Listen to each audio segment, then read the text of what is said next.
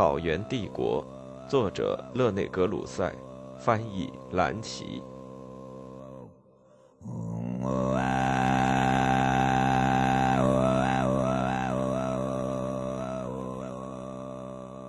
第十一章：帖木儿。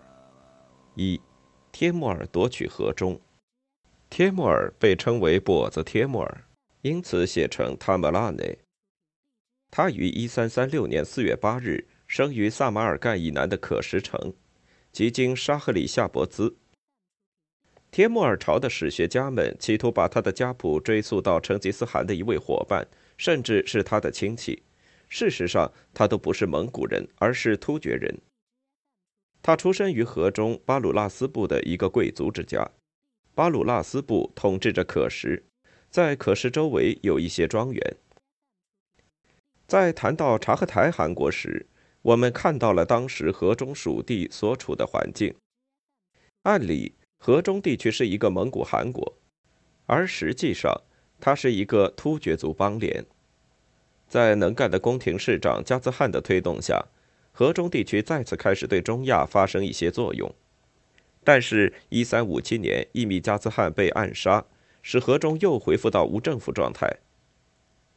加兹汗的儿子米尔赞·阿布达拉赫被帖木儿的叔叔克什君主哈吉和另一个名叫巴颜的地区突厥贵族驱逐。然而，哈吉和巴颜两人都无驾驭河中突厥贵族的统治才干。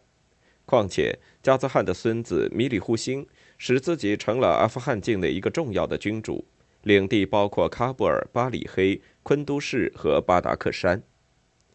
这是河中王国中一个封建割据国家。伊犁地区的察合台汗突忽鲁帖木儿趁乱入侵并征服了河中。于是，在他的统治下，重新恢复了原察合台乌鲁斯。帖木儿的叔叔哈吉放弃了徒劳的斗争，从克什逃往呼罗珊。帖木儿要聪明得多。这位二十五岁的年轻人看到现在是崭露头角的时候。这并不是说，在河中突厥人抵抗伊犁地区蒙古人重新开始的攻势中，他是拼死作战的战士。相反，在当时发生的事件中，他看到了合法继承其叔叔哈吉成为巴鲁纳斯部首领、统治可什的途径。看准这一点，他及时地向入侵者突忽鲁帖木尔汗做出了臣属表示。这一次，谢里甫丁笔下的英雄的言论是有些伪善的一篇小杰作。为了臣服，无论他个人付出什么代价，他要为公众的利益，而不是为他叔叔的利益做出牺牲。他叔叔的逃跑使其家族有衰落的危险。突呼鲁帖木儿很高兴得到这样一位有价值的支持者，作为回报，他承认帖木儿对可什的所有权。期间，由于察合台军暂时撤退，哈吉趁机返回可什。正直的帖木儿毫不畏缩地对哈吉发起攻击。然而，尽管帖木儿出战告捷，但他的军队都叛离了他。除了向哈吉公开道歉之外，他别无选择。哈吉原谅了他。突呼鲁帖木儿从伊犁地区返回河中，为帖木儿挽回了局面。突呼鲁一到河中，河中所有的贵族——呼战义密米里拜亚吉、素勒都斯布巴颜、帖木儿以及哈吉本人都来朝觐他。但是，这位蒙古人为了在这些凶悍的突厥人中杀一儆百。无缘无故地处死了米里拜亚吉，哈吉闻之害怕，作为持异议者离开了河中，他因此而遭受厄运。一到呼罗珊，就在萨布兹瓦尔附近被暗杀。帖木儿立即前往惩罚凶手，但实际上他现在已轻而易举地摆脱了对手，再次成为可食永久的唯一君主和巴鲁拉斯部的首领。图呼鲁帖木儿很赞赏这位年轻人成熟的才智。在他返回伊犁时，留下其子耶利亚斯活着为河中长官，并任命帖木儿为他的辅臣。直到此时，帖木儿一直是在玩着忠于察合台家族这张牌。无疑，他是希望在察合台的统治中占有首要位置。当察合台汗任命另一位义密别吉克在他儿子身边掌握最高权力时，而他被安置在次一级的位置上。因此，帖木儿与察合台汗的代理人决裂，投奔内兄巴里黑、昆都士和喀布尔之主米里忽星。在米里忽星征服巴达克山时，帖木儿曾经帮助过他。接着，他们两人一起去波斯，在波斯过着冒险家的生活，用剑为西斯坦王宫效劳。在这段经历之后，他们返回阿富汗，在米里忽星境内的昆都市附近重新组织军队，然后又进入河中。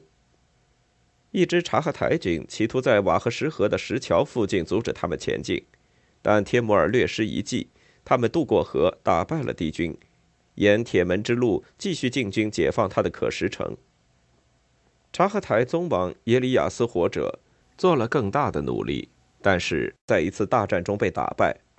武功记认为，该战发生在离可什和萨马尔干不远的塔什阿里西和卡巴马坦之间。耶利亚斯活者九死一生，急忙逃往伊犁。帖木儿和忽星穷追至呼战以北，直抵塔什干，于是河中从蒙古人手中解放出来。在石桥和卡巴马坦两战之间，耶利亚斯火折。得知其父突呼鲁帖木儿在伊犁去世的消息，河中从蒙古人手中解放出来，摆脱察合台人的统治。但是帖木儿、忽星以及河中的任何一个地区突厥贵族，离开了察合台系的君主，都不能够统治河中。成吉思汗的合法性无疑要保留，至少在形式上要保留。于是征服者们认为。有必要由察合台系的一位傀儡对他们的胜利加以承认，当然是在他的名义下，他们亲自进行统治。他们找到了都瓦的一个曾孙，名叫哈比勒沙。当时他伪装成德尔维西而隐姓埋名，这正是他们要找的人。他们把他扶上了王位，向他献上玉杯，各地封建主在御前九叩首。此后，他们不再注意他。但是他作为河中王国之首出现，按成吉思汗的法律，已经使这一王国合法化和神圣化。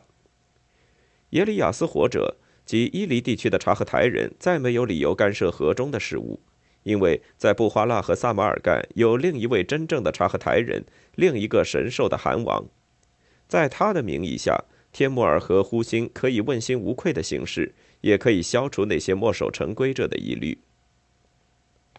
耶利亚斯火折回到伊犁地区，掌握了继承权之后，对河中做了一次最后的努力。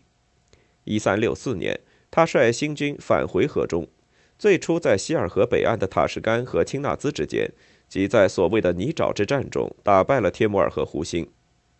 胡辛和帖木儿一直退到阿姆河畔，胡辛向萨里萨莱逃跑，天木尔向巴里黑逃去，留下河中，让耶利亚斯火者任意入侵。耶利亚斯活者围攻萨马尔干。后来形势起了变化，萨马尔干居民在穆斯林毛拉的鼓动下进行了勇猛的抵抗，而围攻部队又因流行病而被削弱。最后，耶利亚斯活者于1365年退出河中，返回伊犁。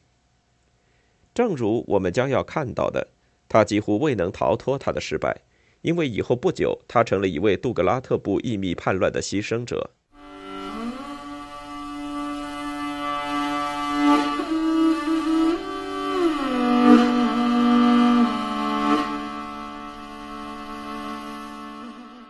二，帖木儿与米里忽星的斗争。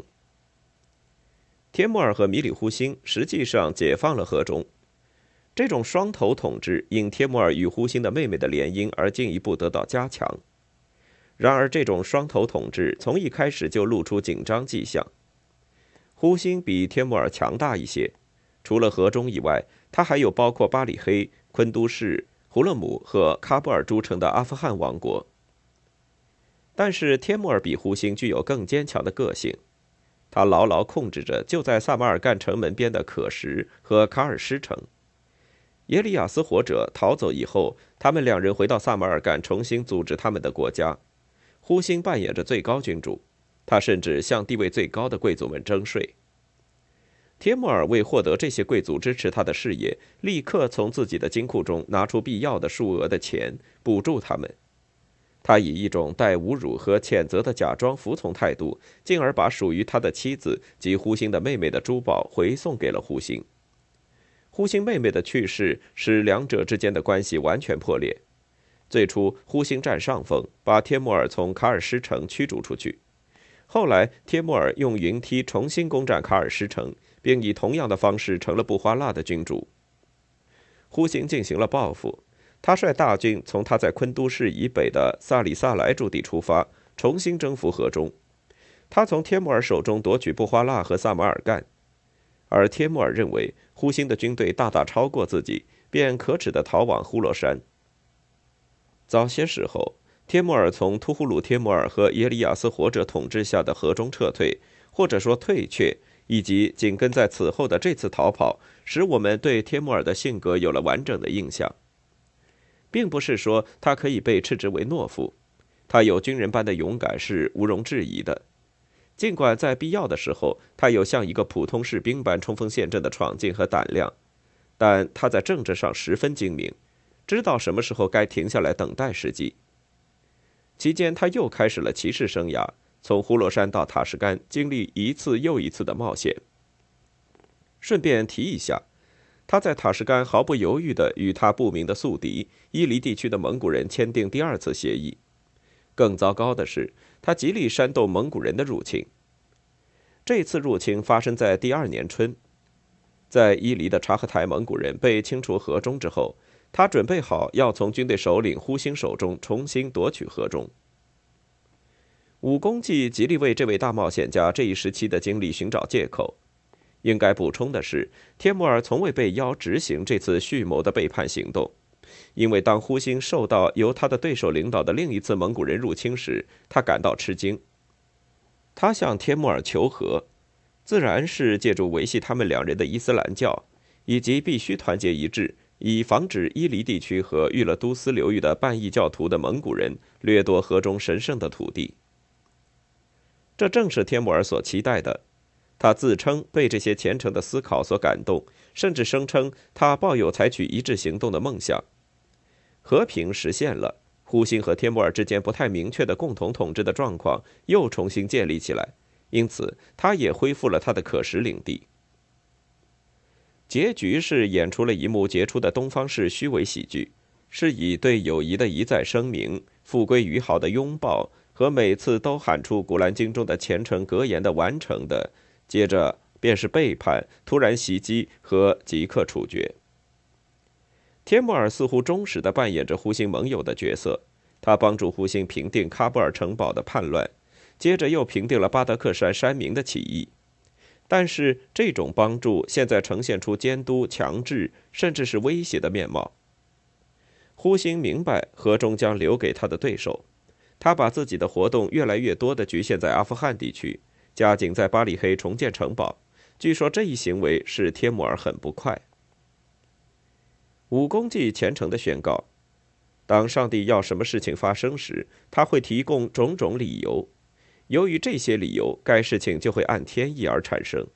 上帝已注定把亚洲帝国给予帖木儿和他的子孙。他预见帖木儿温和的统治，他将给他的臣民们带来幸福。这种神的腔调似乎有些自相矛盾，事实上是最适宜的。谢里夫丁继续对呼星的贪婪、固执以及无理的行为进行道德上的解释。接着是一次阴谋纠纷，在纠纷中当然是呼星不断的出错，并被谴责设置陷害帖木儿的圈套。然而，正是帖木儿不宣而战，对呼星发动了突然袭击。他一离开可什，就在帖木儿兹处渡过阿姆河，入侵呼兴的封地巴克特里亚。呼兴在昆都市的守军冷不防地被包围了，巴达克山主也是这样被包围的。帖木儿意外地出现在巴里黑城前，在那里，胡兴毫无准备地发现自己已经被包围。由于被围困，并且毫无希望突围，这位不幸的人被迫有条件投降，放弃权力，到麦加去朝圣。帖木儿仁慈地原谅了他。当他又见到胡兴时，他确实热泪盈眶。但武功记宣称，这位征服者的侍从背着帖木儿处死了这位亡命者。巴里黑居民犯有忠实于呼兴的罪，所以大部分人也遭到了同样的命运。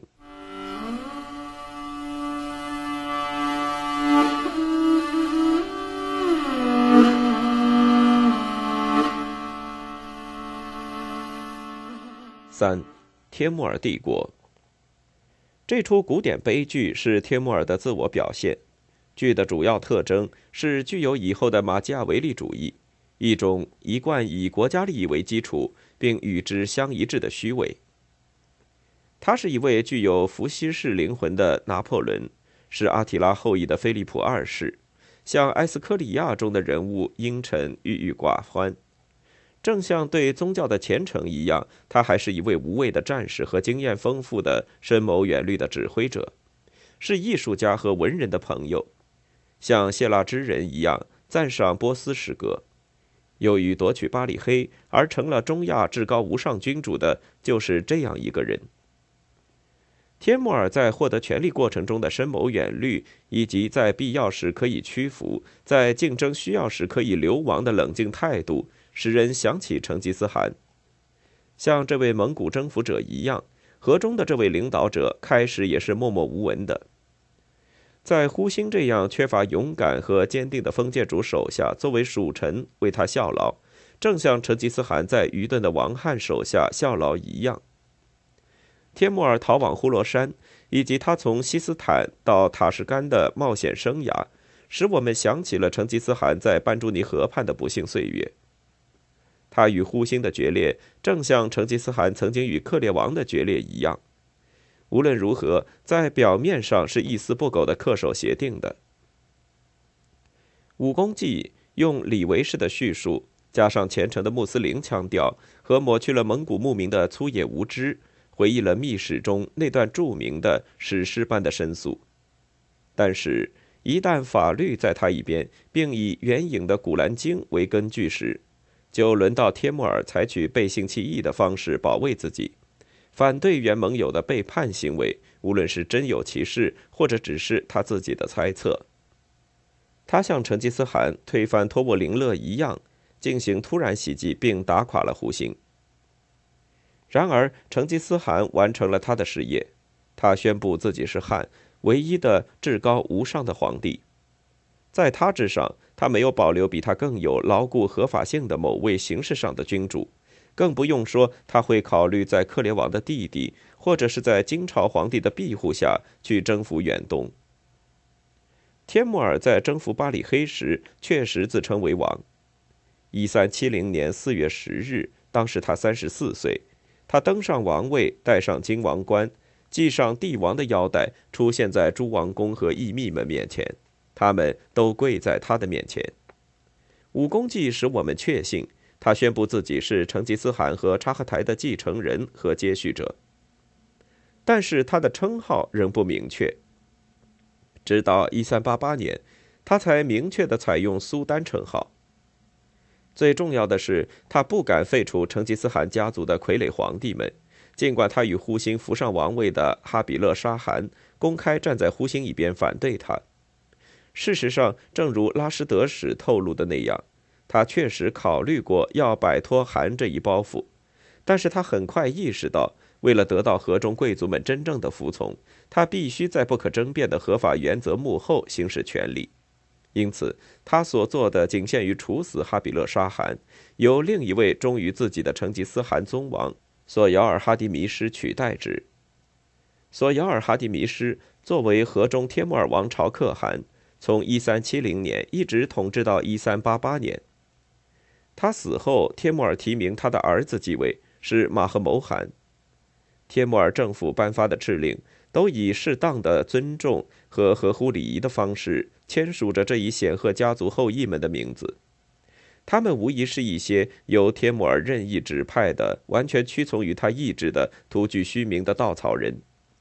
没有人会想到或者留意这些可怜的无名之辈。杜格拉特部穆罕默德·海达尔二世后来写道：“在我那个时代，萨马尔干的可汗们被看成政治囚犯。然而，帖木儿以不坦率和诡辩的态度对待政治统治权问题是事实。他不敢重新制定一套全新的法律，而是甘愿造成一种新的局面。事实上是用突厥统治取代蒙古统治，以一个帖木儿帝国取代一个成吉思汗帝国。在法律上，他要求的不是根本上的改变，因此他从未说过他要废除成吉思汗的扎萨，而赞成沙里亚法或者说穆斯林法律。尽管确实显得有些奇怪，伊本阿布拉沙称他是一位不虔诚的穆斯林。因为他宁可用成吉思汗的法律，而不是用穆斯林的法律。当然，这可能纯属形式上的指责，因为在中亚居民的眼中，帖木儿极力做出成吉思汗继承人的样子，甚至是又一个成吉思汗。在实践中，事实却相反。他不断求助的正是《古兰经》，预言他将成功的是伊玛目和托钵森。他的战争将具有圣战特征。即使是在他与穆斯林作战时，他只得谴责这些穆斯林，即谴责最近才皈依伊斯兰教的伊犁和回鹘地区的那些察合台人，或者是谴责容忍数百万印度教臣民的德里苏丹们对伊斯兰教的冷淡。从一开始，帖木儿帝国就是不平衡的，缺乏成吉思汗国的稳固和持久。他的文化是突厥波斯的。他的法律体系是突厥成吉思汗式的，他的政治宗教信条是蒙古阿拉伯式的。在这方面，帖木儿具有欧洲的查理五世皇帝一样多的特征。但是在他本人身上，这些矛盾并不明显，或者说，这些矛盾时隐时现地突出他无与伦比的个性，即经历了两大时期边缘上的几种文明的超人的个性。帖木儿身高头大。褐色皮肤，在世界各地不停奔走的这位跛子，他的手总是放在他的剑附近。他能把弓弦拉到耳部，他的枪法也如成吉思汗一样准确无误。像在他之前的成吉思汗一样，他支配那个时代。成吉思汗虽然去世了，但是他的帝国仍幸存。帖木儿的帝国，尽管有一些有才能的人，甚至是像沙哈鲁、乌鲁伯。和呼辛拜哈拉和巴布尔这样的天才继承，也注定要很快消失，退缩到狭小的河中故地和隶属的呼罗珊地区。成吉思汗国的幸存，可以从帝国得以建立的基础进行解释。成吉思汗国建立在蒙古地区的古代帝国之上，它是以鄂尔浑河为中心，从古匈奴时代起就存在的不朽草原帝国。匈奴人把这一帝国传给了柔然和燕达，柔然传给突厥，突厥传给回鹘。在成吉思汗出生时，这一帝国正在传入克烈人手中。这里是一种自然结构，即草原结构；一种种族和社会的结构，即突厥蒙古游牧主义的结构。这种结构是较坚固的，因为它是简单的，唯一根基于自然规律的。这一规律是游牧民去寻找掠夺物。如果可能的话，会使定居居民归顺于他的控制。就此而言，草原帝国的建立和周期性的复兴是人类地理学上的规律。游牧民一直支配着草原边境上的定居民，他们的帝国如洪水泛滥，隔一定时间迟早总要发生。直到很久以后，当定居民由于科学武器的应用而取得了人为优势时，这种状况才结束。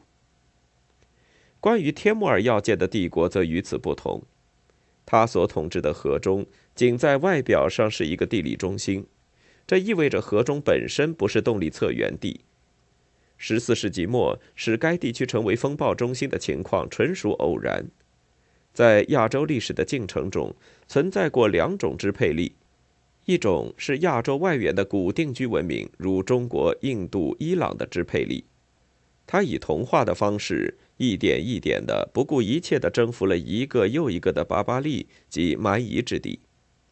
从长远的观点来看，同化的作用比武力更强大。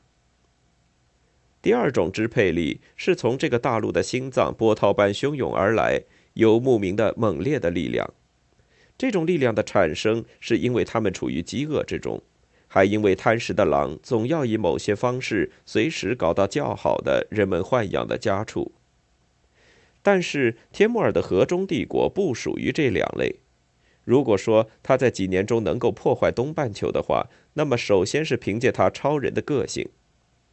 帖木儿一名的突厥语含义及钢铁般的人，就恰如其分地表达了他的个性。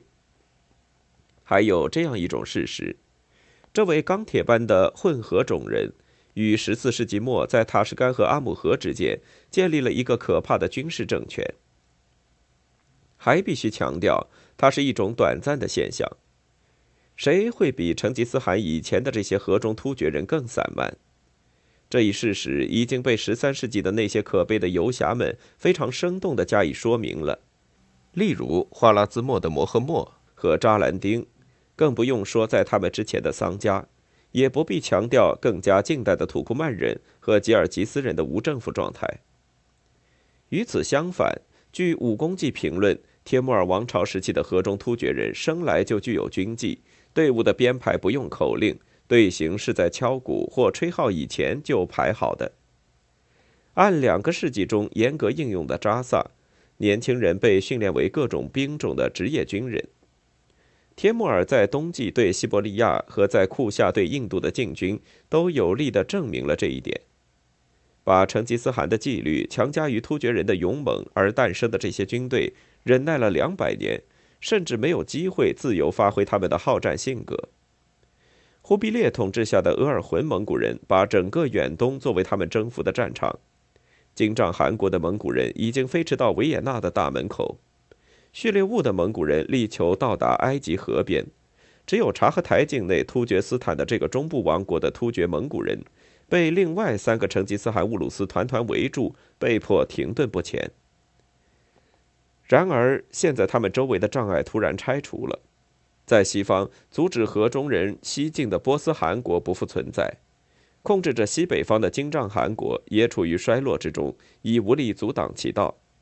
通往戈壁方向的路也因蒙乌尔斯坦被夷为废墟而敞开。德里苏丹国呈现暂时的衰退，没有形成像察合台初期时保卫印度河的状况。帖木儿统治下的河中人向四面八方迅速扩张，长时期内他们被迫无所事事，现在得到了补偿。在那个时期，征服只有外部的突厥蒙古乌鲁斯独自享受，而河中人与蒙古战争的荣誉和战利品无缘。现在他们的机会终于到来。帖木儿朝的史诗，如果人们可以这样形容一系列背叛和屠杀的话，在种族上是突厥的。但它仍是蒙古史诗的一部分，尽管是来得太晚的一部分。